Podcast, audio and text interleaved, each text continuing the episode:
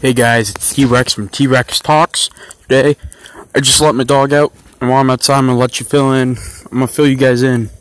We're gonna we're skipping the localized government rant right now. I want to tell you about my uncle. My uncle moved in, just got out of prison. Pretty cool. His name's Doug. Doug was here, and we just kicked him out because we caught him stealing medicine. Now I'm on the hunt for my uncle Doug with my dog. We're walking down the street. We're trying to find him. We can get our meds back.